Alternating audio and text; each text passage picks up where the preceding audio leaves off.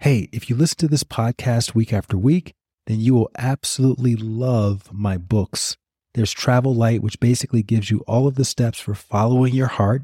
And then there's Knowing Where to Look, which is full of inspirational stories and anecdotes that will help you shift your perspective in the most inspiring way. And for those of you who can't seem to crack the meditation code, grab a copy of Bliss More How to Succeed in Meditation Without Really Trying, and your meditation practice will never be the same. All of those books are available on Amazon as well as everywhere else books are sold. That's Travel Light, Knowing Where to Look, and Bliss More. All right, back to the show.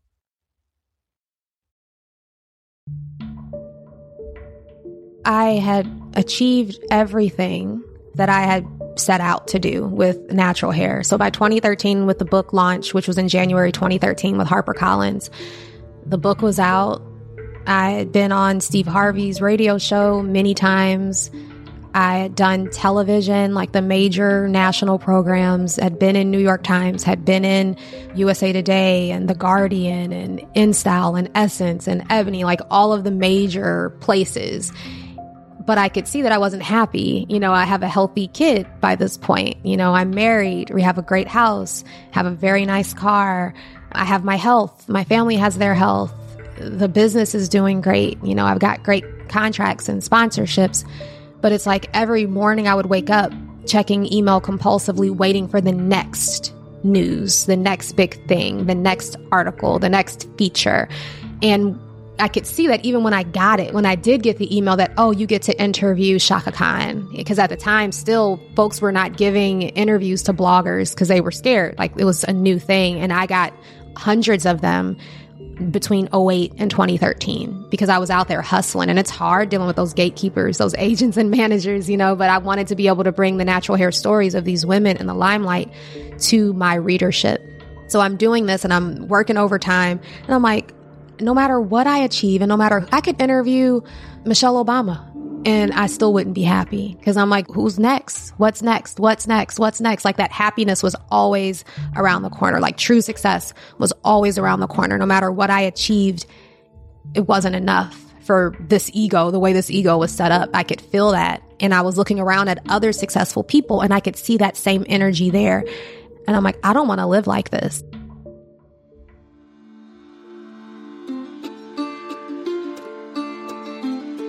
Hello there, it's Light Watkins, and you are listening to At the End of the Tunnel, which is a podcast about so many things hope, inspiration, stories about people who've overcome all kinds of obstacles to find their calling, but most importantly, people who've actually taken action on their calling.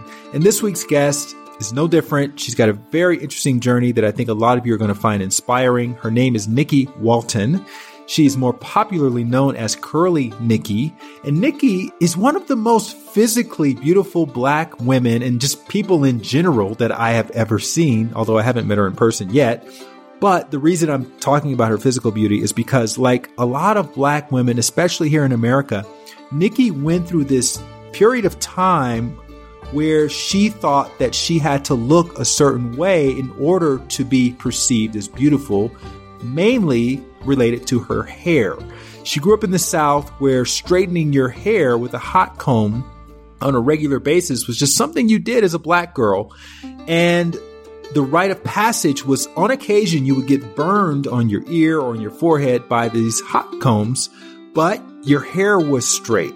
And so the payoff was you fit in to the dominant society. And you also secretly despised your natural hair texture. But if it rained, or if it was humid, or if everybody was going swimming, or people were exercising, you had a major problem on your hands because your straight hair was not going to respond well to the water or to the sweat or to the humidity. And when you grow up like this, two things end up happening. Number one, all that straightening of your hair and using relaxers and whatnot ends up damaging your hair and or your scalp. Number two, you start developing a complex around the hair that you were born with. Anyway, this was Nikki's experience all the way through college until one day she said enough is enough and she decided to start wearing her hair naturally. She got pushback from her own family, which obviously didn't make her decision to go natural any easier, but she also realized the importance of creating a community for other black women who also felt a desire to embrace their natural hair. And she started a blog called Curly Nikki, which became huge. And that led to television appearances over the years and sponsorship deals and all the things that come with being unafraid to put yourself out there.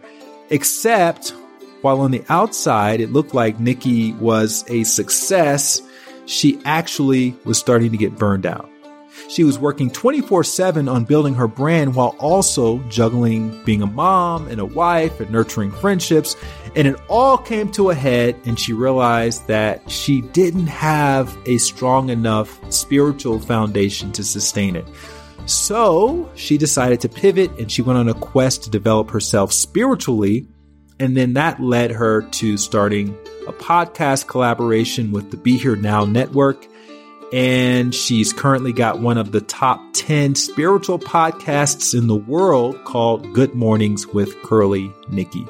I really love this conversation because there were some fun twists and turns. And whenever I get to talk to another podcaster, I always seem to extract some amazing stories. So you're, you're in for a good one with this episode, especially if this is the first time you've ever listened to At the End of the Tunnel. Now, before we get into the conversation with Nikki, I want to make sure that you also know about Knowing Where to Look, which is my book of inspiration that just came out. If you're looking for some inspiration, Knowing Where to Look is like an ocean of inspiration. These are personal stories, anecdotes, and observations that you can read in a sort of choose your own adventure style, basically, whenever you need a boost of inspiration or some additional perspective on whatever you happen to be going through right now in life. It was a five year process in, in, in creating these doses and sending them out to my email list and whatnot. And the first printing sold out in a few weeks. So please don't wait to order yours if you haven't done so already. It's available everywhere books are sold. And without further ado, let us now dive into my conversation with Nikki Walton. Nikki, thank you so much for joining at the end of the tunnel. I'm super honored to have you on the podcast and to hear more about your story. But more than that, to introduce my audience to you and everything that you've been up to, because it's been quite the journey. And I think you're going to inspire. I think hearing your story will inspire a lot of people. So thanks for coming on. Uh, thank you. I'm honored and a big fan of your work. You know, you coined a term that I learned years ago and I use it all the time, bedditation. And so, oh, cause I'm like, when you said it, it was a random like IG post I scrolled past. And when you said it, I'm like, that is dope because that's what I do. I just sit up in bed. I don't, well, I used to, like, I wouldn't get out of bed. And I'll tell you that story about how I actually do have to now get out of the bed. But that bedditation, that bedditating, I do that and it's very effective. And I'm like, that is genius, that word. So you should get that in the dictionary. Hey, we're working on it. so let's start from the beginning, right? You were born in Pensacola, Florida. Yep. What was going on in Pensacola, Florida? Ah, you know, it's funny. So Pensacola, I say because that's more popular, but it was actually Fort Walton, Florida, which is like right next to Pensacola. My dad was in the Air Force and my mom was just out of high school living in Pensacola and they met at a skating rink and got married. And then I came along shortly thereafter and they immediately moved to St. Louis, Missouri. And that's where I was raised. You guys moved because of his, uh, he, yeah, his work and his family. So all of my dad's family was there in St. Louis and his work was there. Well, so you were raised in St. Louis then? Exactly. In Ferguson, in Ferguson, Ferguson. Which became very famous, you know, unfortunately. Yeah. But yeah, that's, that was all the wrong, for all the wrong reasons. Yes. Yes. Yes. Yes. But I was never like, I was not surprised when it was all happening because I grew up there. I knew how it was. So when I heard the news the day it happened, you know, with Mike Brown, I was not surprised, unfortunately. Right. You were like, what took him so long to get this stuff on camera? this is exactly, crazy. Exactly let's go back to childhood then. You're growing up in Ferguson, thinking back to little Nikki or Alicia. Do you recall having a favorite toy or activity as a child? I loved reading and I liked reading scary things, like very paranormal. I was a very weird child. So I liked scary stories, like even scary children's stories. That's what I wanted to get from like the Scholastic bookstore. You know, like whenever they come to the school, like that's what I purchased. I think I had a doll or two, but reading has always been my thing. That's what I did from as early as I can remember. Would you just go pick up a book on your own, or did your mom or dad really infor- reinforce you know, the value of reading? Education supremely. That was huge in the household, but it wasn't like I was seeing them read, you know, because they were busy trying to provide for me and then my little sister who came along four years later. But it was an escape. And when I look back at old videos, my mom pulled some out with me like at seven, eight, nine. You know, I looked sad. I looked serious. More than sad, I looked really serious. I did not look like a normal kid. And it was funny in every scene. Like my sister would be jumping rope and I'd be off like kind of in the corner looking like pensive, like looking off and, or reading or, you know, just not doing the normal kid things. Like I never jumped rope. I didn't do gym. You know, I did everything I could do to avoid those types of things. And the teachers were cool with me. So they let me sit in the room during lunch breaks and read. Very to myself very strange child and very, I asked a lot of questions. I was raised Catholic. It's a black Catholic, you know, in St. Louis, Missouri. And I had so many questions about like death and dying and what came after that. And, you know, my parents couldn't answer and the priest couldn't answer. And I'm like, who wrote the Bible? Where did this come from? Where's Jesus? And, you know, they're like, who is this kid? And so that's when I started reading not just like ghost story books, but like other types of books. And, you know, I was searching at that age, like seven, eight, nine, 10 years old, really like 10, looking at like out of body experiences, just things that you would never think that a 10 year old would be in the new age owl, you know, at the library looking for. Did all that reading translate to being very studious and getting good grades and stuff like mm-hmm. that in school? Were you like yep, at the yep. top of your class, super yeah. motivated? That was like my identity, you know, because I was a weird kid and I didn't have a lot of friends. So I'm like, well, at least I'm smart, you know, and I get good grades. And I went to gifted schools. So that was definitely my thing. Like, I don't have a lot of friends, but I get good grades. But I was really hard on myself and there was a lot of stress and anxiety around that. Like, I would never go back to school, never go back to high school, any of it. I wouldn't want to go back to that time. Were you going to mostly black schools or white schools or mixed you know, schools? In the beginning, like grade school it was mostly black folks but like by the time i got to high school it was a gifted school. It's still the number one school high school in missouri. It's a good mix but it's small. So the class was only 40 something people and we had all been to all the same schools so we'd known each other since we were like eight. There was no sports teams really. Like there was no football of course. I think there was basketball but i didn't care. Uh, it was an interest like the campus was open in high school, which you don't really see too much. At least I hadn't seen it, and there were no other schools in that state that were like that. So it was an interesting experience growing up. And I definitely felt very different from everybody. I always felt like an outsider, even with the friends I did make, you know, in the groups that I belonged to and the clubs I belonged to. I always felt like an observer, like I was there, but I wasn't fully participating, always like a foot in and one foot out.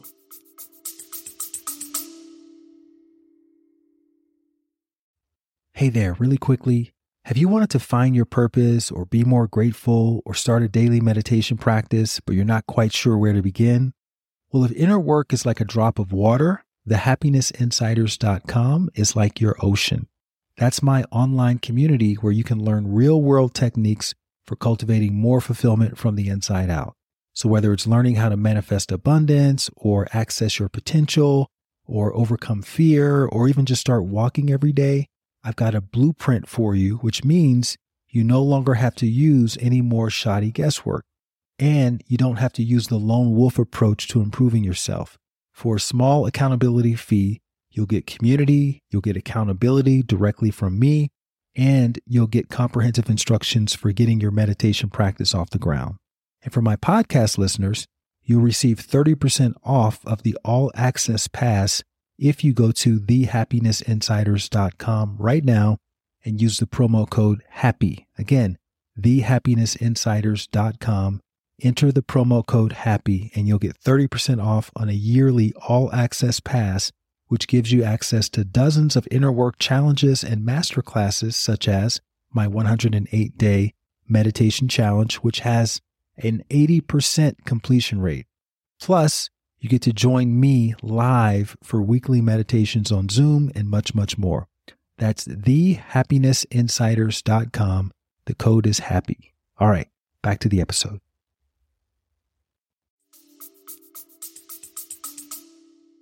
Did you just feel like you couldn't relate to what they were interested in, or they couldn't relate to what you were interested in? I feel like I could not relate to what they were interested in. I don't ever even remember folks being super curious about what I was reading or what I was into. And I would share because that's who I am. Like I'm a sharer. So if I'm excited about something, and that's what made me, you know, successful, I synthesize and I share. But I don't really remember. And if they were, I was too into my own stuff to notice that they cared about what I was doing. But yeah, I just, I don't, when people get into like different shows and, you know, different trends and fads, I'm usually the last to find out about it. And I just, I don't care. And I've said that so many times. My sister laughs, but it's the truth, you know, like I can see both sides of things often. You know, I'm focused on what I'm focused on. And what it has been for much of my life is why we're here, what this is. Were there any sayings or ideologies or mantras that you remember your parents echoing throughout your teenage years or maybe even yeah. your younger years that you still remember today? maybe the, you know some things that didn't make sense then but now they kind of make more sense exactly that's the first thing that came to my mind because i just reminded my mom of this she used to tell me because i get very easily annoyed like my buttons i must wear them like outwardly somewhere because my sister when i was growing up she could press it and i'd be really, really, really upset. And my mom would always say, like, don't let anyone disturb your inner peace. Don't let anybody disturb your inner peace. And I had heard it a million times and I didn't get it until like the last 10 to 15 years. I'm like, ah, right. exactly. You know, this is an internal situation. And if I'm giving my power away, any and everything can disturb this inner peace. But when I would hear it from her as a child, I'm like, whatever that person made me very angry. How are you thinking about success during those earlier years? Like, where did you see yourself becoming when you grew up or got out of school and that kind of thing? My parents were like, you need to be a doctor or a lawyer. That was like standard. And, the, you know, like the Cosby show, that kind of thing. You know, it's like those are the only two options or something a doctor or a lawyer for me, as I got toward the end of high school, for some reason, I got into journalism because I had been writing a lot. So I read a bunch and then I started writing. So I have like hundreds of notebooks with half written novels as a child. So I thought it'd be kind of cool to talk about the news. Like, I don't know. And so I took a tour of one of the local St. Louis news stations, the newsroom stations. And I remember the woman, she was an anchor for the nightly news and she gave me the tour. And at the end, she's like, You're gorgeous and you're really smart. She's like, You shouldn't be delivering the news. You'll be the one being covered. And I'm like, That's really sweet. And I almost actually did major in journalism, but at the last minute, I actually went into psychology because there was still a part of me that was like, ah, doctor, that seems like a really successful thing, like a really successful space to go into. But I'm like, who's gonna do like pre med and med? So psych psychology felt like an, an easier access door. Also, I'm neurotic, so I'm like, maybe I can figure out what's happening with me if I study, you know, the mind and how things work.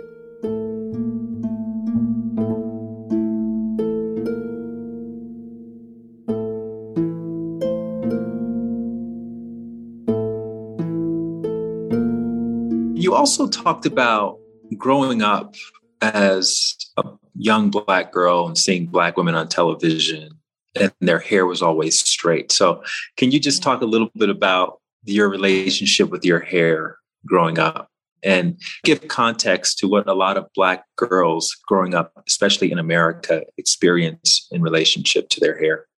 Yes. So, most black girls that are from my age group, so I'm I just turned 38 in May.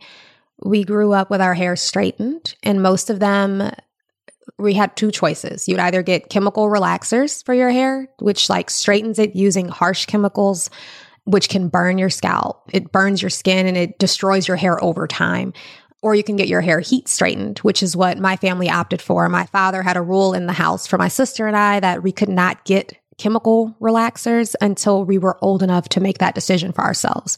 So we had to get the hot comb, the pressing comb, which was this metal comb that in the beginning, when I was a really little girl, the only option was to put it on the stove to get it hot. And then it was taken to your blow dried hair, which is blow drying is another heat process I'm sure you're familiar with.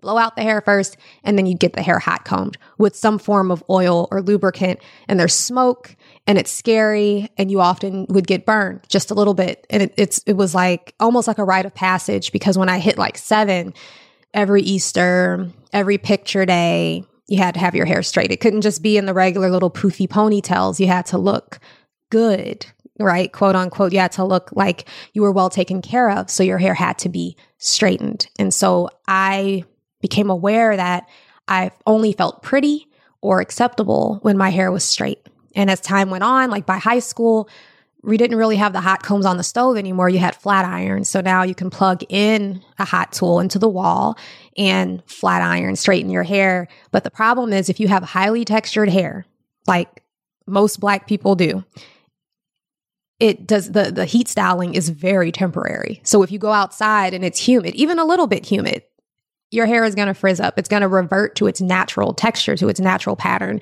If it's raining outside, that's going to happen. So there's this level of stress in your life that's always there. If you just got your hair straight or if it's been straight for a week and you're trying to keep it that way and you know it's humid out. And so if you want to just go enjoy yourself at the park or enjoy yourself at the beach or at a picnic the whole time, in the back of your mind, it's like, what's my hair looking like? What's my, or if you go to a club, that's another thing. You know, like if you're at a party, I remember like walking past a mirror, like after being at a party for two hours and like almost afraid to look in the mirror, like, what am I looking like? And of course, my hair would be like three inches shorter than what it was when I got there because of just sweating it out. And that sucks. That's no way to live, to be concerned about something so inherent to you, like your hair, like how it grows from your scalp you can't manipulate that in a way that's going to make you feel good about yourself. Like you can't change it so severely. It's damaging not just to your hair. With relaxers, it's damaging to your body. And then just overall, it's damaging to your soul, to your spirit. And so I felt ugly. I felt ugly up until I learned to embrace my hair. And it took me until the end of college to get to that place. When you say that relaxing your hair burns your scalp, right? You have little girls, five, six, girls who are relaxing their hair now and even yeah. back then, what level of pain or discomfort are we talking about when it comes to burning your scalp and damaging your scalp and, Ooh, and damaging yeah. your hair? You can Google and see chemical burns.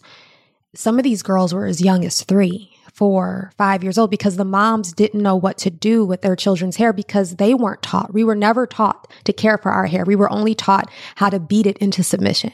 So it's not, it was not my mom's fault. It wasn't her mom's fault it's a product of us living in this society, in this culture. And so uh, women would have these babies and their hair would be glorious and highly textured, you know, super curly. And instead of learning how to work with it, because none of us were taught that, we knew how to relax it. And so if the, if the relaxer is applied improperly, if it's left in too long, you stand the risk of getting burns. And the pain can be minor but still there. So people talk about, cause I've never had one. So I've heard stories, you know, I've talked to women that have experienced them for years and finally got to move past them. And they would just say like it, it could start off as an itching, like where they want to scratch it, but they can't because that would make it worse. And, you know, then it gets rinsed and hopefully that like kind of quells the fire. But if it's left in too long, it can and will burn and leave permanent marks. So it's dangerous. It's no joke and a lot of that really is also you know the images that we see in media are of people with straight hair. So societally speaking we black people we feel like we need to have our hair straight in order to fit in or in order to look appropriate. Look these kinds of right? Yeah look professional and these kinds of things. So it's it's indoctrinated into our communities from very very early on. Yeah and you mentioned in one article that you wouldn't even, when you would go to the beauty salon, you wouldn't even look at yourself in the mirror until after Yeah. Your hair was done. So ugly. And it's crazy because you're sitting in a salon with a bunch of women that look like you. You know, it's a salon full of black women in various stages of getting their hair straightened. And I'd get my hair washed and I could touch it and feel it. And it'd be so shrinky. And the, even just the touch of it, like the feel of it, I'm like, oh, this is, I'm ugly. I wouldn't want the women in the room to see me. And I couldn't look at myself in the mirror because I can't until my hair is straight again. And then when it was straight, you couldn't tell me nothing. you couldn't tell me anything. I felt glorious again until my hair got frizzy. And then it was just, it was a cycle. So it was like a, every one and a half, two week cycle of up and down with my confidence. But then it also affects your choice to be involved in athletics, to go exactly. swimming, swimming. Just learn how to be to outside, just being outside during summertime. Yeah, yeah. can't get in a drop things. top normal things like it greatly impacts the way you live. Yeah, it's like you're not free. You're not free. If you can't just go somewhere, like go on vacation without being concerned about quote unquote what you're going to do with your hair. You know, you can't just, there's so many things where your hair is the first thought and that's, it's not healthy so I'm familiar with the hot comb and you know all the things you're talking about, but I think a lot of guys, even black guys, don't appreciate how much goes into yeah. that process that you're alluding to. I do remember back in uh, high school, there was this one woman, one of my classmates, and people used to do these really elaborate hairstyles back mm-hmm. then. Mm-hmm. She literally would sleep in a chair Wow. Yeah. So that she didn't mess her hairstyle up. Sleeping cute. Sleeping pretty. We've all done that. You know, I have never sat up in a chair because I never For had any days at a time. Styles, she would sleep yeah. in a chair so she didn't mess up her hair before whatever event she got her hair done for. Was that like those is, stacked styles? Like yeah, it's one of those stacked yeah. styles. Exactly. which is crazy. It's crazy. yeah. I never had the fancy styles, but I do remember sleeping in a way that like I wouldn't risk sweating in my sleep because you'd wake up with a fro and that was not the goal. And this is not unique to you. This is this is everyone you knew. This is across the board. Across the board. yeah. And even when you would get your hair chemically relaxed, it's supposed to be more permanent, right? That's why you're using the chemicals but their hair would still revert. They still dealt with humidity, just not to the extent as someone who had their hair heat styled, but also their damage could be more severe. However, heat style in your hair can cause a lot of damage too if it's not done right. And not just for black women, you know, everybody, people with straight hair is super thick and they're straightening their hair regularly are breaking their hair off too. So you have to be careful no matter what you're doing to alter your texture, which is why I knew I had to get to a place where I was okay with my hair the way it grew naturally. And then still liking the way my hair looks straight. It's just a matter of being just as comfortable and feeling just as pretty with my hair naturally curly as I do when it's straightened. And where did you go to school, to college? I went to school in a very small town north of St. Louis called Truman State University in Kirksville, Missouri. So, very small town, very white town, no black salons. And that's when I came face to face with this issue because I couldn't get my hair done anymore. I had to figure it out. And it was hard. It was really hard. So, why did you choose Truman? I don't know. There were scholarships, there was money involved. And it was called like the Harvard of the Midwest a lot of smart kids went there. Like a lot of people that I knew from high school that had graduated before me went there. And it was like just far enough, you know, where three hours I could be on campus, feel independent, but get home back to St. Louis to be with my family if I needed to. So it felt like a good first step out of the nest. HBCU wasn't in in the question for you. That wasn't part of the conversation. Mm, know, I don't even think that was even yeah, it wasn't even like thinking about it or not thinking about it. I was looking at schools. Like I looked at Mizzou, which was an hour and a half away from St. Louis, and they had had a lot of issues with racism. And so my dad was like, no. He cut that one out. And that was also the school that was big for journalism in the area. And he cut that one out for me. Like, you're not going there and dealing with that if it's in the news now. you don't need to be up there, a part of that culture. And so Truman. I would imagine sense. any school, any white school in that area oh, would be yeah. have a racism problem. Yeah. Yes. I mean, there were times, you know, in Kirksville, of course, where there were certain restaurants and places where I'm like, we shouldn't be here. I definitely shouldn't be here after 7 p.m., you know, but I never, thank God, ran into any situations. I felt like I've always been covered, you know, in my life and, and carried. So very blessed. Were you still on the sort of doctor track? No, by the time I got to Truman, I had already decided psychology, even though I wanted to be like an MD for some reason. And not because I wanted it, but that's because like what society told my parents I should want. And so that's what I thought I wanted. I decided to do psychology. And so I went in as a psych major and graduated as a psych major with a minor in statistics.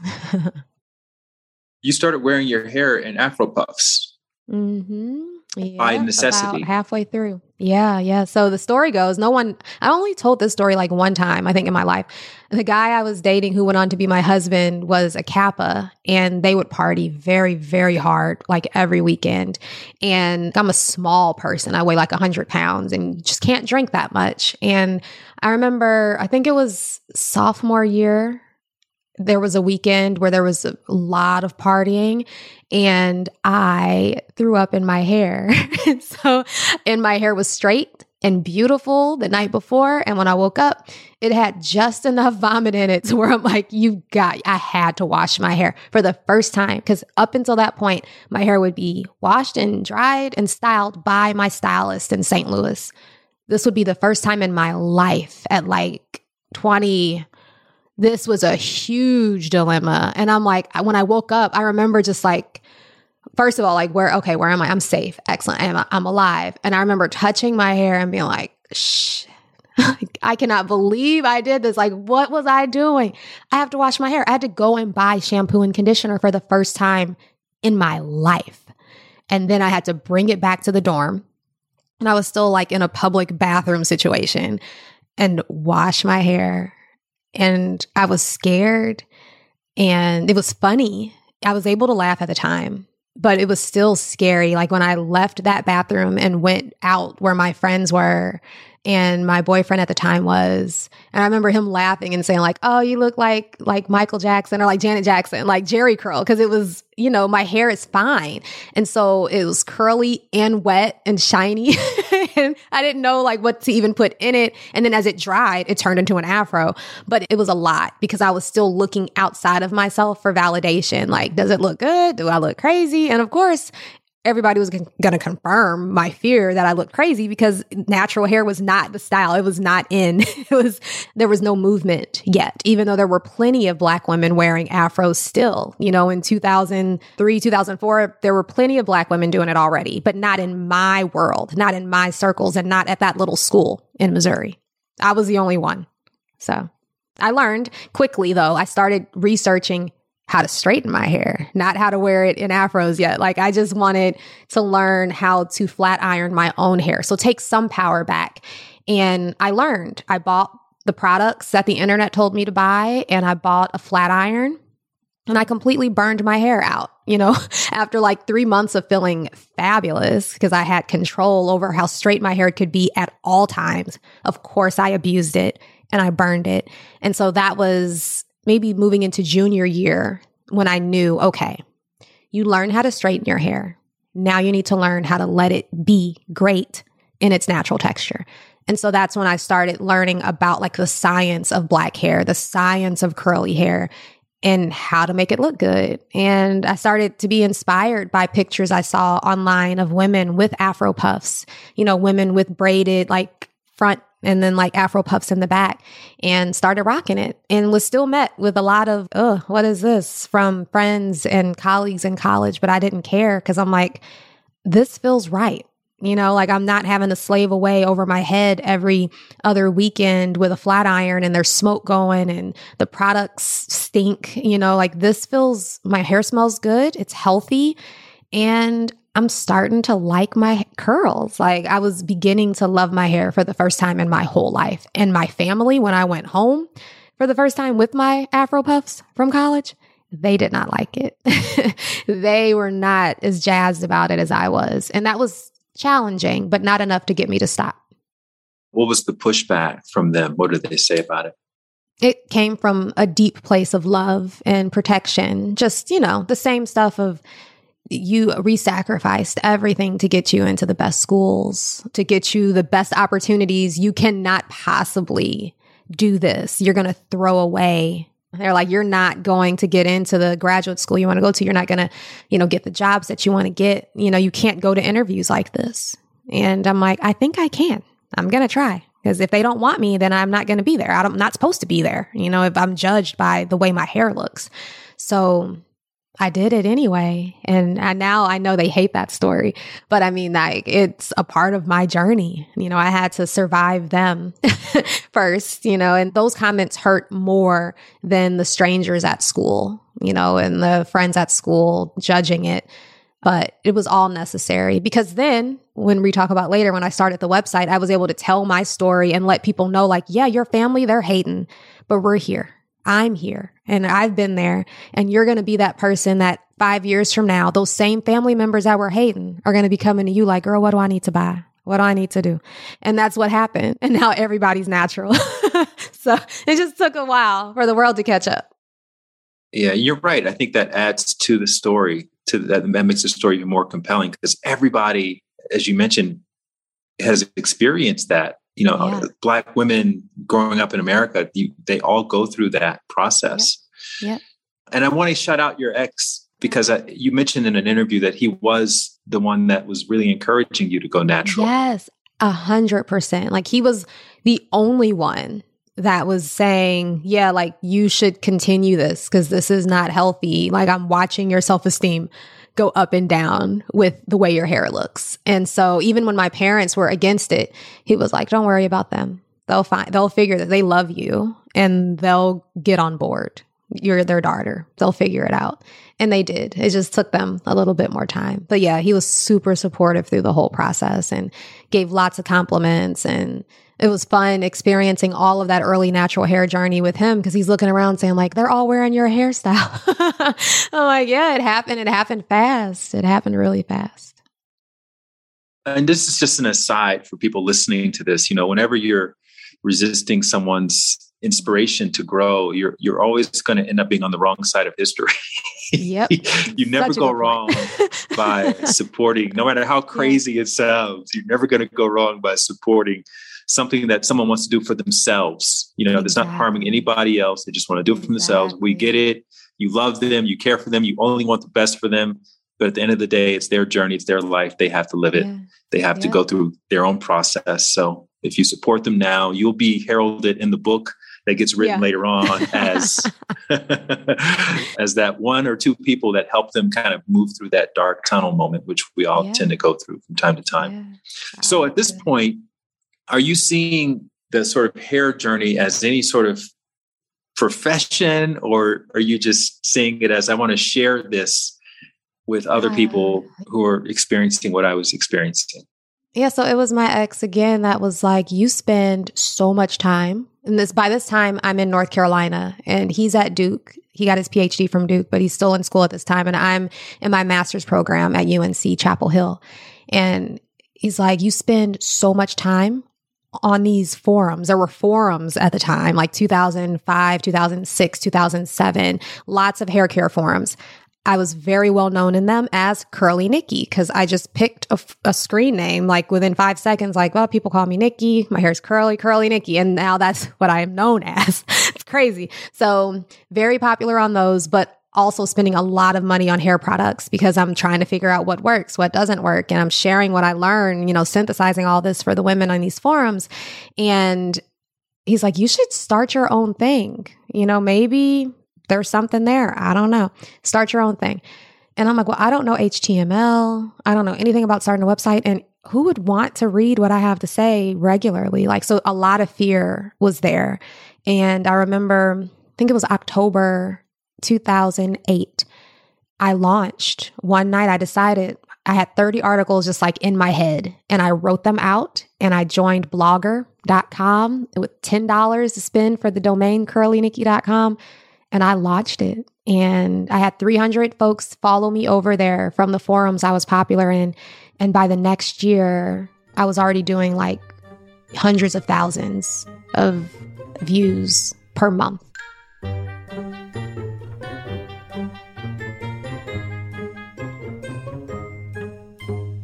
This is a pivotal point, I believe, in your story, right? And the reason is mm-hmm. because I've done a lot of these interviews with people, people who have kind of taken the leap of faith, which sounds like you did at this point when yeah. you launched this, this site.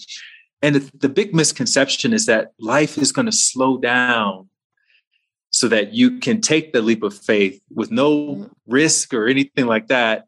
Mm-hmm. And yet you spent 48 hours straight mm-hmm yep. writing 30 articles. Exactly. What happened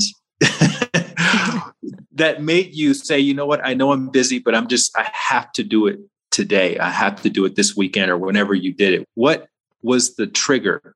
I can't even point to it. And that's even like with recent projects that I can think about where I've taken that leap of faith. It's just, it's happening all of a sudden. It's like all of a sudden I'm in it and that energy is there and it's powerful and it doesn't let me sleep a lot and it doesn't allow me to eat a lot. There's just creation happening through me. And that energy is back right now. And I hadn't felt it for a very long time. But then I can't really even say. I just remember being scared. And I can remember moments vividly, like where I'm sitting in the room talking with him. And then, and I had a Dell computer. And then I remember typing it out and I remember posting and I remember intuitively, like I have some weird inner sense of marketing. So I remember messaging individual members of that forum. Like it wasn't just like, hey, a big announcement in the forum on a thread. And I'm sure I did that too. But I'm like, hey, this username, DM, private message, please come and see this new site. You know, I did that for like to hundreds of women. And I've done that many times over the years when you're talking to one particular person and they know you're talking to them people reply back to you. They respond back to you, you know, like, like the responsibility is there. And people have reached out to me to do things and I make sure that I do them, you know? So I don't know. It was just like all of a sudden I was in it. I was doing it. And then when I started doing it, I also immediately knew for this to be successful, you have to get out there and you have to make some noise. And so I just started emailing people and I emailed Tyra Banks, her team, several times before I got a response. And they're like, sure, you can write for our website. And at the time, she had a TV show that was very popular, a daily show, you know, on network television. And so I wrote some articles for her website. And then, of course, I sent my audience over there and it got her attention because it was so much traffic to her site that she had me on the show. And so I had a two minute spot. And I remember I didn't eat for like days because I was that nervous because I did not like public speaking. I'd never liked it. I was terrified. I knew I was going to mess up. I could not even enjoy the whole trip to New York and, you know, all the prep for it and the beautiful hotel they got me. And we're at the studio and all of a sudden the camera's on and I did great. And the traffic went through the roof. And after you get that one show, it's easier to get the next. But every single time I got another show, I was still dealing with that fear. And so there was fear is the way Nikki manifests, like the ego that is Nikki. Fear and anxiety has always been a very big part of my experience here. And I always thought to be truly successful, I had to get rid of that. So a lot of my early spiritual journey was trying to figure out how to squash or kill or eliminate fear. And what I've learned over time is that it is here and I just have to do everything in spite of it being there and just see it as another thing. it's just another object, you know, it's it's not a big deal anymore. In hindsight, what was it about those articles that you think got the attraction that it got? Like was it the way you wrote it? Did you were you even a great writer and you learned or or was it so clickbaity? I, like what was the what was, yeah. what was the secret sauce behind these articles?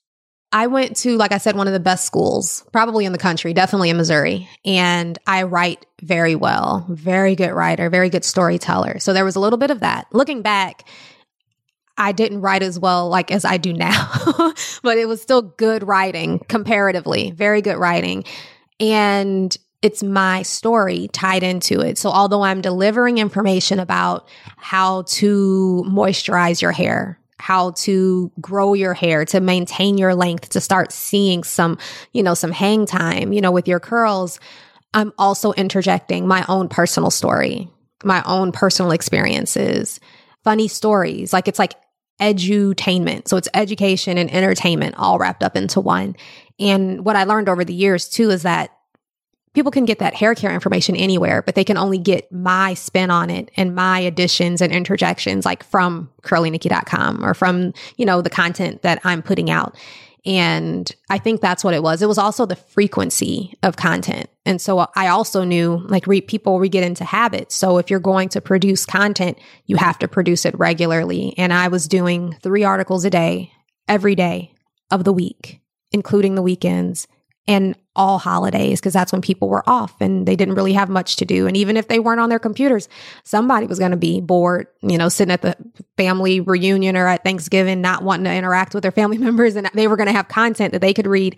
And there would be pictures from my Thanksgiving, pictures from my family reunion, pictures from, and it sucked too because and we can talk about that. It, it was hard to live that way where everything was content.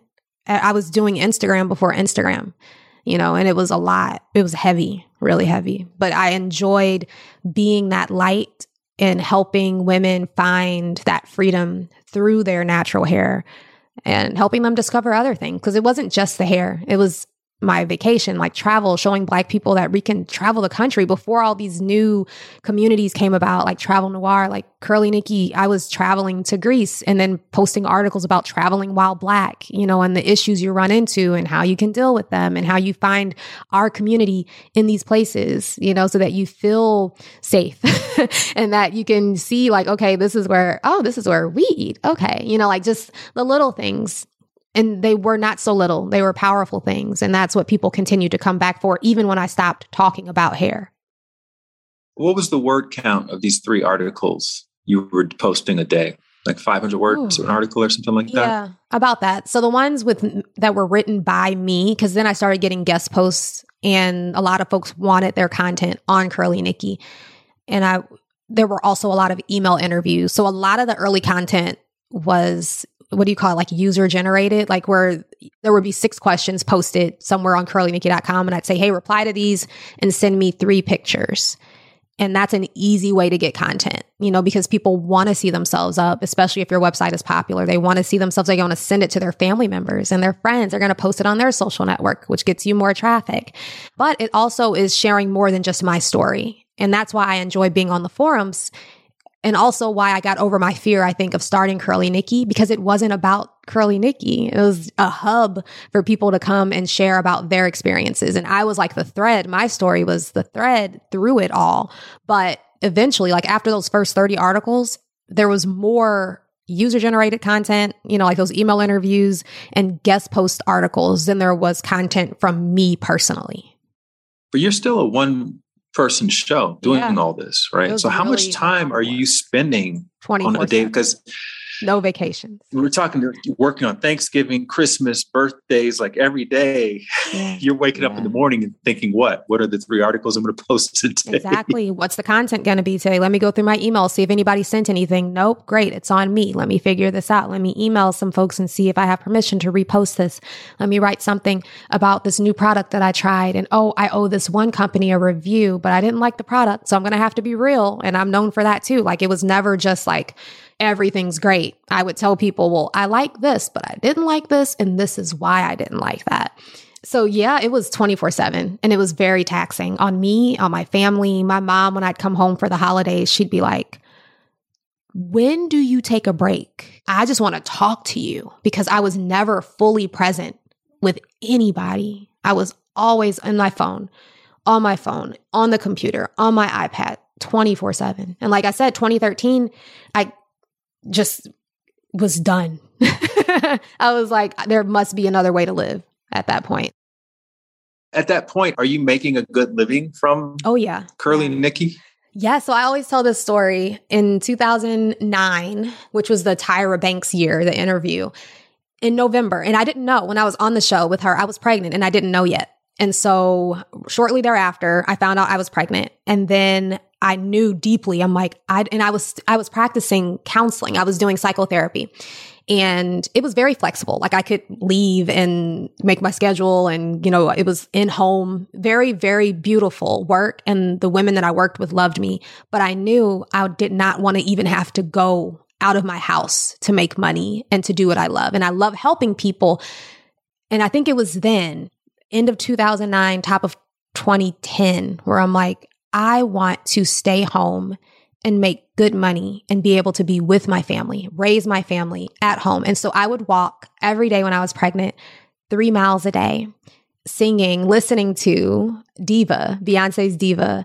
And in my head, when there was nobody around, in my head, well, no, when there was nobody around out loud, I'd say, like, I don't have to go to work to make a lot of money. I can be at home doing what I love, you know, making good money, living comfortably. And then whenever people would be out near me, I'd have that going in my head for those whole three miles. The entire time I was walking for many months, like the whole pregnancy. And it wasn't even a month after the pregnancy that became my lived reality, my experience. And it's still my experience today. But of course, you have to be careful what you ask for because there's always challenges. You know, it's hard living that entrepreneurial lifestyle. You know, it's not easy. You do get your time, but you, you have to use it wisely. One of the comments that people like you, and actually I get this a lot too. And I, I was talking to Gary Zukav on my podcast, the guy who wrote Seat of the Soul. Mm-hmm. And he told a story about when he was writing that book and he was so obsessed with it. He just wanted to spend every waking moment working on this book because it was essentially being channeled all of his friends and family would say, You're working too hard, Gary. You're working too hard. Yeah. And he told this really beautiful anecdote about how if the project that he was working on was sort of this person that he really enjoyed spending time with who lived on an island and he had to row out there every day to spend time with them. And his friend says, You're always rowing out to this island. You know, you need to take a break, take a vacation. Mm-hmm. It's like, well, this is what I enjoy doing so much. I don't want it. This is my vacation. Taking this trip is what I ultimately yeah. want to be doing. And I'm just curious what sort of pushback you were getting around that and, and how you how you kind of move through that. Because I think that could be really helpful for people who are also in the process of landing on something they're passionate about. Because yeah. you're going to get that pushback. Oh, yeah. You're going to get the pushback. You're going to get the judgment. You're going to get people that are like, I just want your time. But if for me, like in the early days, it did not feel like so from 2008 until 2013, curlynikki.com took up all of my time and it did not feel like work. It was my joy and it was constant, but it was my joy. And so when I would hear that and I'd get that pushback, I almost didn't hear it. I would hear them and I would share that this experience that we're having because it wasn't just me that was at these events where there was a thousand women waiting in line, you know, in Times Square to meet me and Tracee Ellis Ross. My family was there too, getting to have that experience. You know, my mom was able to tell people at the salon, like, oh, Curly Nikki's my daughter. And so when she's like, I just want some time, I'm like, I know, but I'm trying to make this work. I'm trying you enjoy the fruits of it. You know, like let me I have to continue to build, you know. And so they would get it kind of, but it's like the only person that truly gets it is the one that has been given the vision, period. You know, so I can try to explain it. It's difficult to explain. People can watch, and now because they've watched me for so many years and they're watching me now, they know already and they're seeing it again. You know, it's you, it's nothing that you can do but let it work through you to let life unfold as you and fulfill itself through you. And you can be blessed while it's happening and hope that the people around you can be understanding and give you the space and time that you need to let it work, let it work through you. Yeah. And it all culminated in this book that you published yeah. that became a bestseller. But then you realized that you had placed yourself in a box, and those are your words, and you mm-hmm. felt trapped. So, talk about what that feels like. Because, again, on the surface, though certain people don't get it and usually when you look closely at the people who don't get it in their lives they're not really living their passion they're probably doing a exactly. very conventional life which is yeah. fine but that's why they can't relate to what you're doing but for someone who has gone down a similar journey they usually do get it and they will mm-hmm. support you but then to say well actually i feel like i'm trapped that yeah. can be a little bit surprising so talk about that what that feels yeah. like and, and and what led to that. You know, I had achieved everything that I had set out to do with natural hair. So by 2013 with the book launch, which was in January 2013 with HarperCollins, the book was out. I had been on Steve Harvey's radio show many times. I had done television, like the major national programs, had been in New York Times, had been in USA Today and The Guardian and InStyle and Essence and Ebony, like all of the major places. But I could see that I wasn't still, I wasn't happy. You know, I have a healthy kid by this point. You know, I'm married. We have a great house, have a very nice car. I have my health. My family has their health. The business is doing great. You know, I've got great contracts and sponsorships. But it's like every morning I would wake up checking email compulsively, waiting for the next news, the next big thing, the next article, the next feature. And I could see that even when I got it, when I did get the email that, oh, you get to interview Chaka Khan. Because at the time, still, folks were not giving interviews to bloggers because they were scared. Like it was a new thing. And I got hundreds of them between 08 and 2013 because I was out there hustling and it's hard dealing with those gatekeepers, those agents and managers, you know, but I wanted to be able to bring the natural hair stories of these women in the limelight to my readership.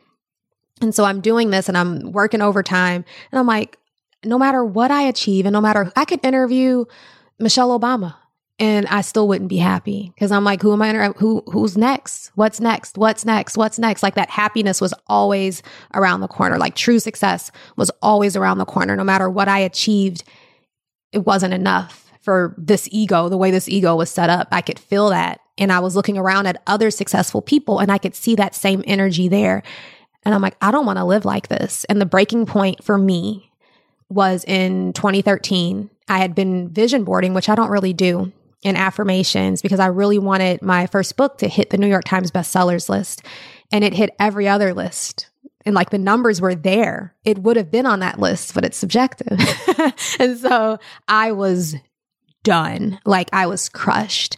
And I called Tracee Ellis Ross because um, we had just had a party together in New York, crying, not even about the list, but just like, I shouldn't be this broken about something so insignificant. And my life is good you know, like what's wrong with me? And she told me some personal things about her story up until that point. And she's like, we're not doing any of the stuff we're doing for accolades, for awards, for attention. She was like, I'm like, you're right. You know, everything that I had done and the reason why I was successful was because it was, it's a service. Everything I've done has been a service to people. You know, curlynikki.com was free content. You know, I never charged anyone anything except for the book. You know, like the events were free, everything was free that I did because I just wanted to be able to help people feel better. And when she said that, I was like, that, that. And she's like, so you need to read better books like, you know, Law of Attraction and stuff like that is great, but you have to go deeper. And she's like, you should Google Law of Detachment, Law of Detachment. And I'm like, eh, cool. And so I did. And then like found Eckhart Tolle and Deepak Chopra, and then went on to read 600 more books and meditate daily, like four hours a day. And that was between 2013 and like 2018, completely consumed in that. Did you pull back from Curly Nikki? Oh, entirely, entirely. I was still posting, but it felt like work. Cause by this time, also, I wasn't just unhappy with like oh, I can see that none of these things are fulfilling. Like it felt fake having to do the content, like every birthday party for my daughter, every Christmas, every trip, having to find something funny that happened so I could tell a good story to get, you know, views and the content. It just, it felt fake. You know, it did not feel good. And so I was wanting to move away from all of that. Like, what parts of my life do I want to share? Do I want to share any of it? Do I want to do any of this? You know, so I was at a point where I'm like, I don't want to be Curly Nikki. I don't want to be anything to anyone. I want to run away to a monastery, you know, live in a cave. And eventually I found my inner cave, my inner ashram, which is where I reside. Even now that I'm speaking, I'm there. I'm always in the silence. But it took a, a while to get there. And it was a necessary journey. And everything that led up to 2013 I'm like deeply grateful for every moment of all of it because I wouldn't have taken this this journey, the deeper journey that needed to happen. That's still happening. So you said that you realized that what you had been searching for, which is true happiness, right? Inner happiness had already existed inside of you. You read all these hundreds of books. It's one thing to sort of intellectually understand this concept. How are you able to integrate it over those yeah. Post 2013 years? It took so long. So, like, at the end of 2015, I had began practicing what I did not know how to name yet, but I later learned it's called like practicing the presence of God by Brother Lawrence, practicing love. Like I found in my deeper meditations, like about 20 to 30 minutes in, I'd feel a very palpable peace that was there every single time. It just took about 20 to 30 minutes to get to it. And so I thought I had to be sitting or laying in corpse position. That was one of my favorite ways to meditate back then for a while before I could become aware of that and that it can only happen when I was in meditation. After some years, I noticed, oh, this is here. It doesn't matter if my eyes are closed or if my body is seated formally or laying down on its back. This is accessible always. This peace is here. And so the end of 2015, like October, I started practicing this regularly and found a book even called You Feeling, EU Feeling by Frank Kinslow, Dr. Frank Kinslow, which explained what I was doing. And it felt like such a huge like confirmation for the whole practice that I had been doing for years. A peace, a love, a joy that I was not generating falsely, that was already always there. I just had to keep turning back to it, turning toward it, feeling it. I remember December 2015, like my worst nightmare, the thing I'd been wanting to not happen that I knew was inevitable. My grandmother, who was my best friend, was passing away. And so I'm in St. Louis with her and I'm in the room with her and it's just the two of us, of course, because it's life is like a movie and it's just the two of us and she's taking her final breaths. And I remember there was sadness there, of course, that grief was present. But right there was the peace, that love was there too. So Nikki is tearful and saying thank you. I remember audibly saying thank you, even though she was unconscious. And she stops breathing and there's tears, but there's love and that same peace that I would be aware of in meditation that that I had been practicing was there in that terrible moment. And I'm like, if I can feel peace now, here with this situation that is unfolding, I will have peace forever, everywhere, no matter what comes and no matter what goes. And so in that moment, I knew this is what I've been searching for. This is an anchor, you know, this is it. And now, how do I make it so that I'm never forgetful of it so that I'm always living as this. And so that took, so that was the end of 2015. 2016, I found Joel Goldsmith and The Infinite Way. His book was life changing. I didn't learn anything new in the book. It was just more confirmation that this love is all there is, that it's just this peace and you just have to practice it until you recognize that it doesn't have to be practiced, that you are it.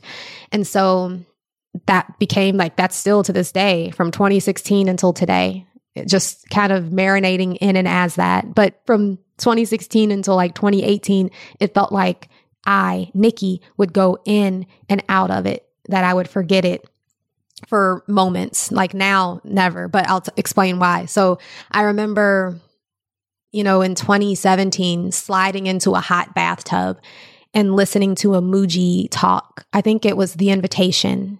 And I don't know what it was. I'd heard the invitation. If you have not heard it, you should listen a million times. And I, I don't remember exactly what part it was on, but it triggered in me like, clearly this is always already here, no matter what Nikki is doing, no matter what her body is doing, no matter what her mind is thinking, no matter how upset she is or how happy she is. This peace is. And then there was like an identification with the peace as opposed to an identification with Nikki.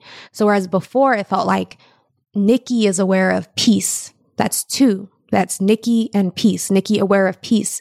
In that moment, it was very clear that there's only peace and that there's an awareness of Nikki sometimes. And so that became much easier. It's like a less, it's not as heavy of a lift as Nikki having to stay aware of peace. there's just peace, only peace. There's no Nikki, really. And so staying there and practicing that from like 2017 until like now, you know, everything changed. My whole life changed from the inside out. Everything, everything. Talk about your transition into that because now you're very much sharing those principles and i'm sure you you're a natural marketer you're very good at amplifying the things that you feel very committed to but you have this other understanding that's not now been embodied into your your life and that it's not about achieving something in order to be happy. And I've always found this to be an interesting sort of dilemma with because I've been obviously, you know, in this space, meditation space for a very long time. And in a way, I'm selling meditation, like I'm selling the lifestyle, right? Yeah. So I'm telling people what you're looking for is inside of you, but you have to have these experiences first in order to yeah. in order to feel it. So how, yeah. how do you navigate that? And how has it informed your transition into what you're doing now, which is your podcasting, which we want mm. to talk about as well? It's challenging, but it's not as challenging as I thought. Like, I still have a difficult time with some pieces of it.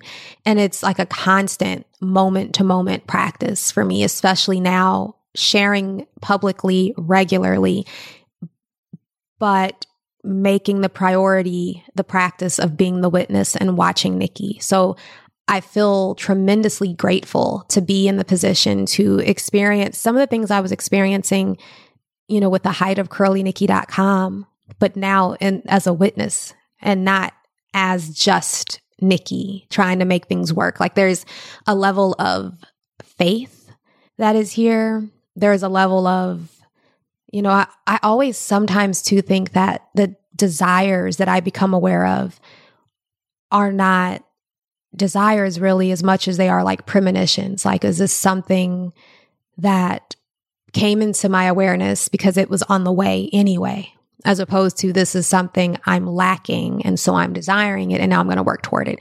It feels like I become aware of things and then I watch the unfolding of that thing. And if I look back in time, you know, quote unquote, in time, it seems like that's how it's always been. You know, like there is this idea, and I'm like, I want that. And no, it's not that I want that. It should be more like, oh, that'll be fun watching that happen, you know, because it's going to happen.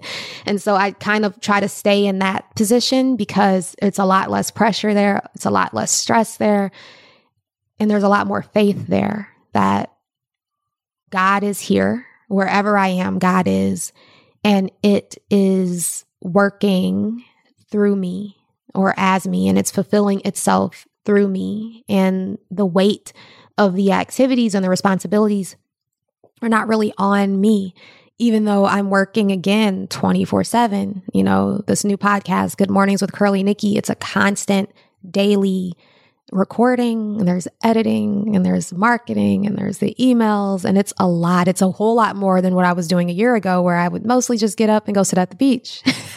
but I was still reading, you know, and kind of preparing for this this time.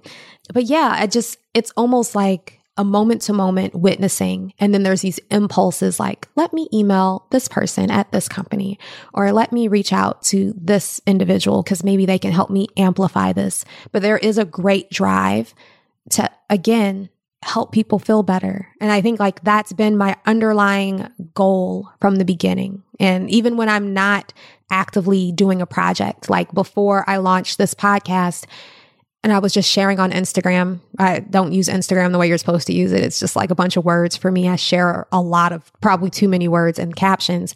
But no matter where I find myself at a restaurant, you know, in the airport, this conversation we're having is a conversation I have with everyone the Uber driver, you know, the stranger, you know, on the train, everywhere I go, whoever I'm seated with, I'm supposed to be seated with them. And we end up talking about this in some form. And people share things that are very private and very deep with me immediately. And I feel compelled to share things that are very private and very deep only because I know that when I share how I got through those dark moments as being like, I felt like I was the light in those dark moments. And I just had to continue to remember that I am the light in the dark moments, sharing the way I got through them can help them get through their darkness, to get through their dark moments. And I feel blessed to have gotten through mine. And now I feel a huge responsibility to help other people and just relieve their suffering. We're all suffering. I feel like I suffer now in order to be able to help. And so whenever new suffering comes, I'm like, ah, oh, of course. But I'm not worried anymore. You know, when a new situation presents itself or something comes up that seems to be a problem, I'm like, this is good. Let me feel love. Let me turn back to truth. Let me be love. And then watch it, the issue, the problem dissolve or get fixed. And then I can tell the story to help the person that needs this story to help them get through theirs. So I appreciate it. I appreciate them, all the sufferings that come, and they come. they come. you actually did a really beautiful summary of this podcast. This is actually why I like to tell these stories of people ah. who've gone through their dark tunnel moments, yeah. only to discover that the light that they're looking for is them. It's you're the light. Yeah. And when you turn your light, when you start shining brightly, you give other people permission to do the same. So That's beautiful and true. Yeah.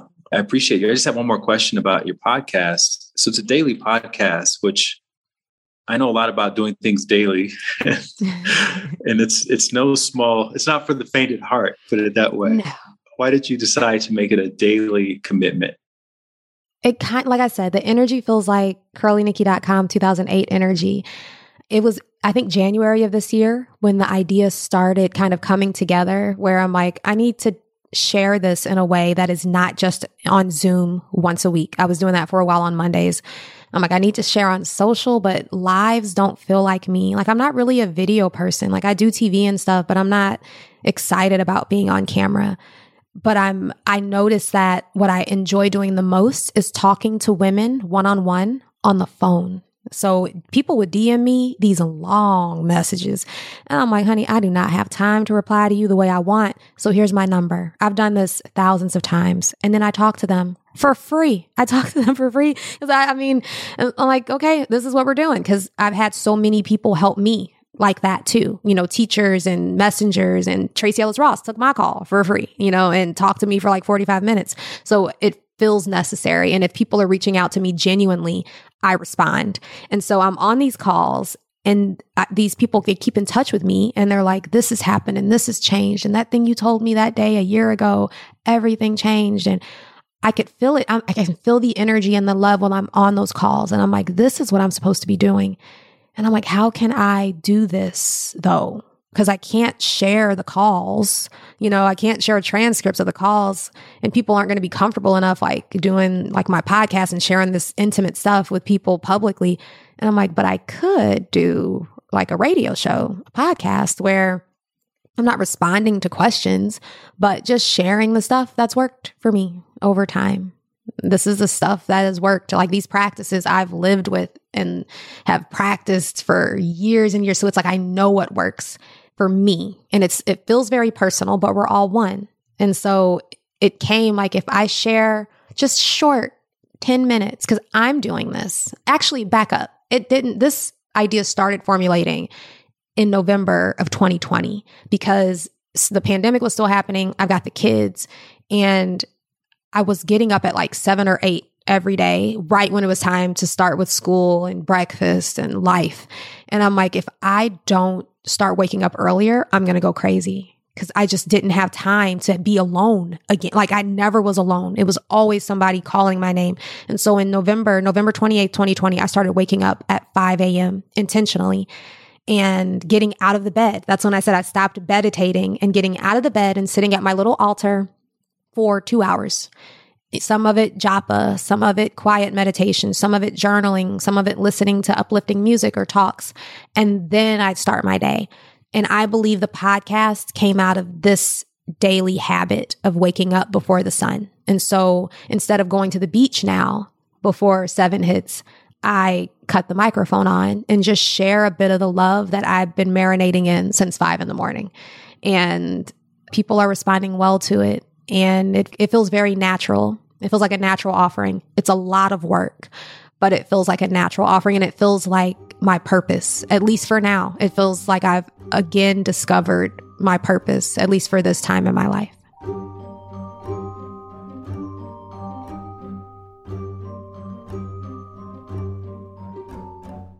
I've been a committed listener to your oh, podcast. Really?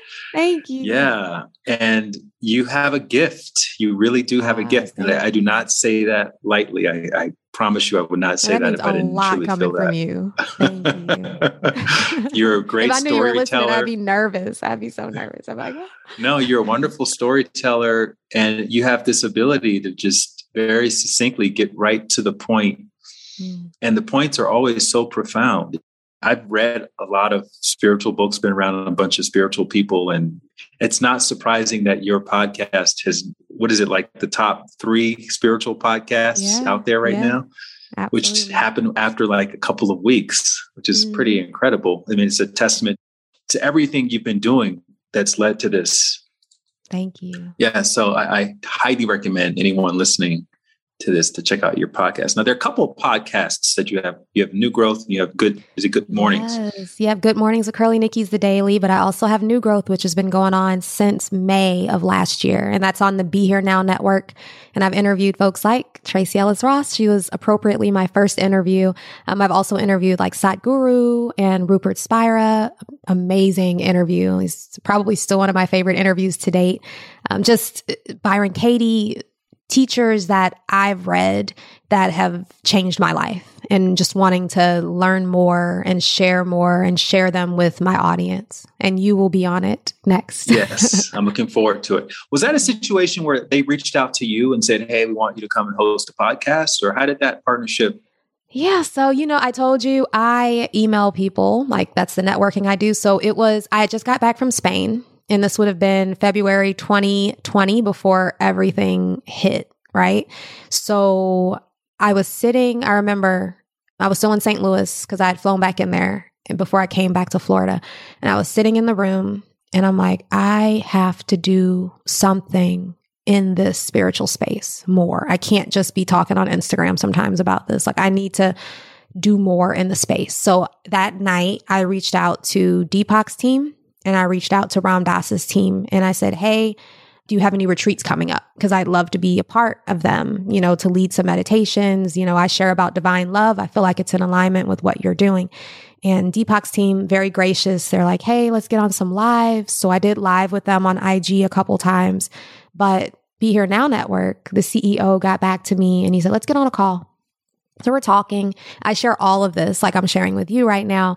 And he's like, we don't do a lot of retreats, just like a couple times a year, but do you want to do a podcast?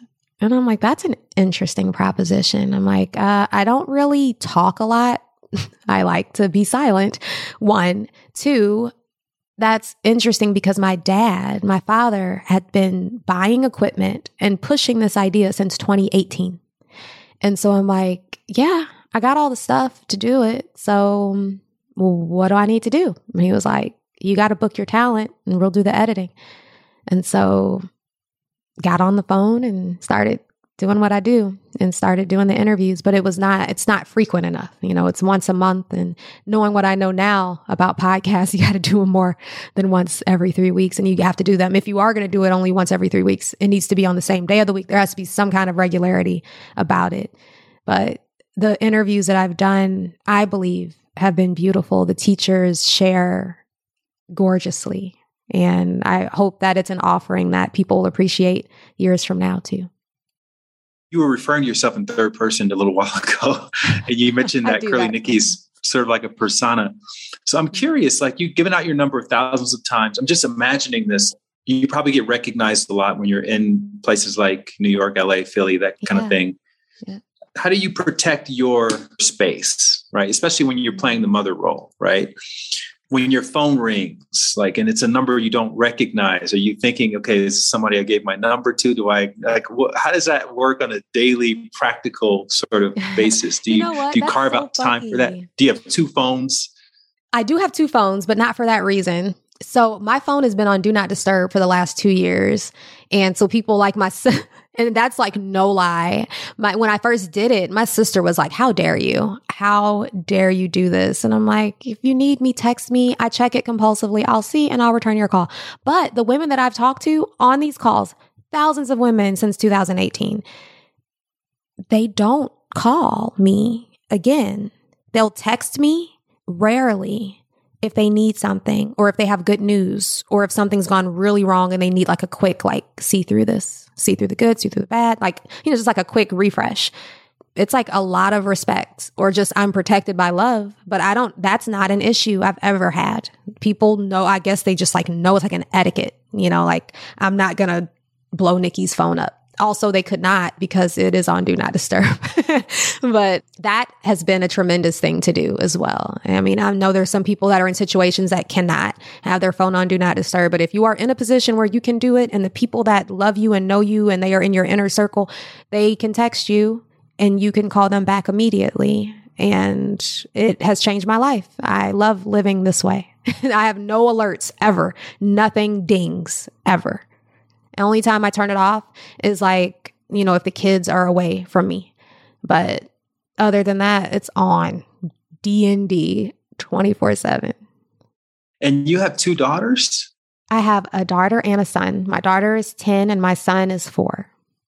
Okay, so now that you're a mom to mm-hmm. kids, what sayings have you noticed yourself echoing in your household to your kids? You know, what's funny? My son the other day was like, he had done something. He had spilled something on the floor that I had told him to be careful about. And I looked at him when it was all over the floor. And he looked at me, he caught my eye, and he placed his hand over his heart. And he said, Mommy, can you feel the love? Can you feel your love? oh my, oh my goodness. And I, all I could do was smile and laugh. And I'm like, I can feel my love. You know, I can feel it. Cause that's what, and like when he's scared at night, you know, when it's dark and he watched something with his sister I told him not to watch. And now he's afraid of like, like a Darth Vader cartoon image he'd seen. I'm like, you know, feel your love whenever you're scared. Cause I was scared at night my whole childhood because I read terribly scary things and I was also afraid of the dark. So, you know, instead of just being like, go to sleep, you know, I'm like, let's feel love. Let's practice this, you know, and he does it and he gets it. And I know he does. But I think it's funny that when he knew I was frustrated in that moment, he's like, Where's your, you feel your love? Where's your love? Please feel it. I don't want to be in trouble. So yeah, that I'm always just leaning into that with them.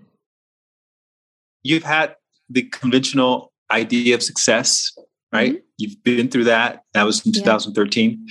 How is Nikki thinking about success these days? I see more boundaries these days, you know, like there's some parts of my life that I don't feel compelled like to have to share in order for people to feel my authenticity. I don't feel the need to like entertain. Like there were parts of curlynikki.com that weren't authentic to who I am as a person. And even when people would meet me in person, like at events, they'd be like, you're not nearly as like loud or as animated as I would have imagined. Cause my writing voice was very like, Hey girl. And I'm not like that at all.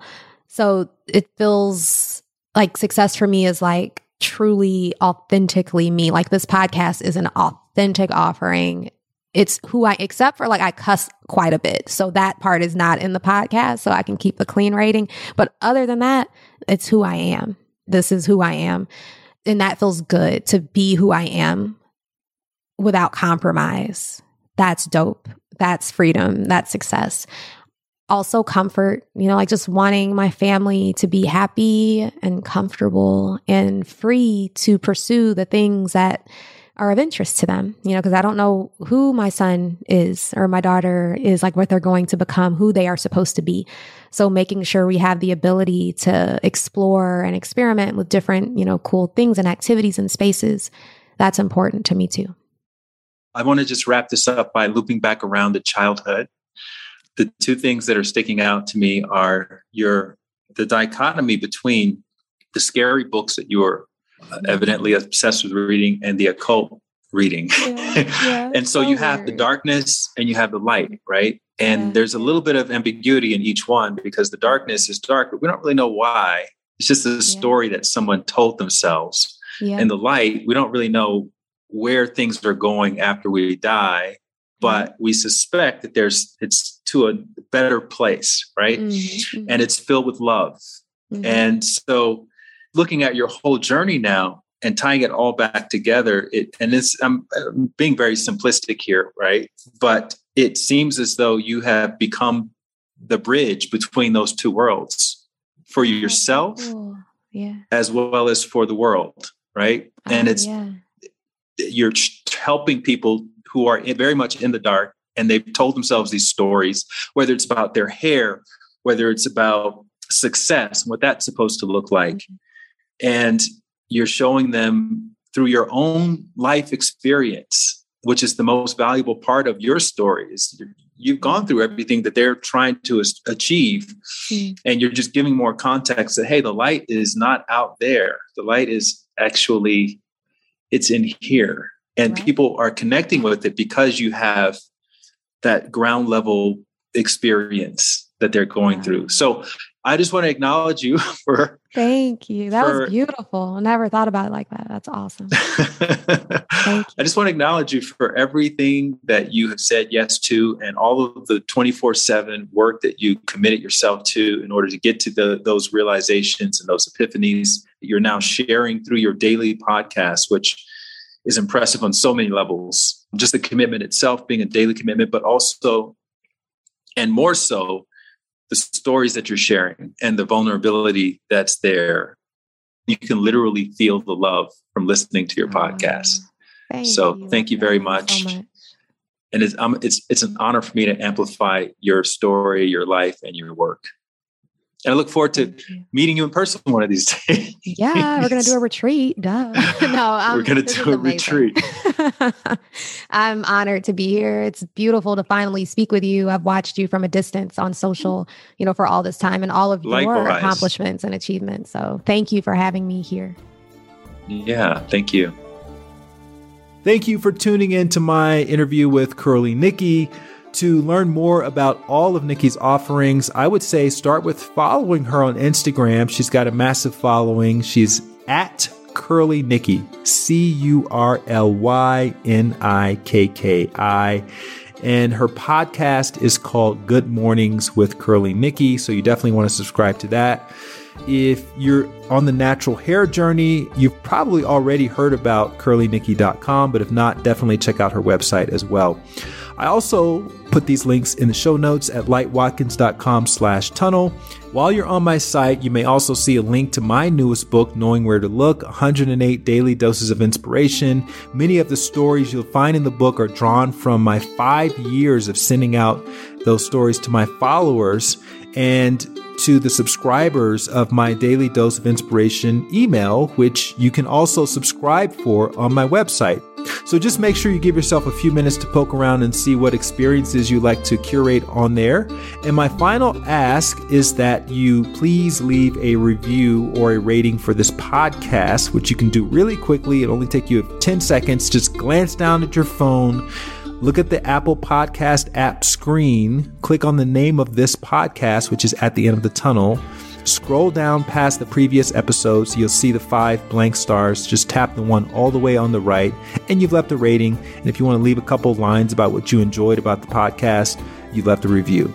Thank you for that in advance. And otherwise, I look forward to hopefully seeing you back here next week with another story from the end of the tunnel. Until then, as always, keep trusting your intuition, keep following your heart, keep taking those leaps of faith. And if no one has told you recently that they believe in you, I believe in you. Thank you and have a wonderful rest of your day.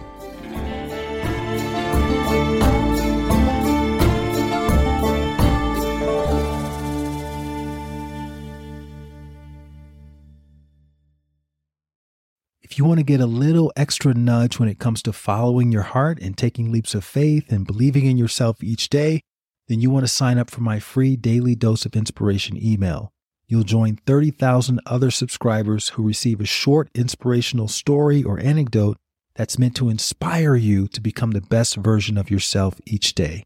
You can sign up at lightwatkins.com and you'll get your first inspirational message as early as tomorrow. Again, just go to lightwatkins.com. You can sign up for free and you'll wake up each morning inspired to be the best version of yourself.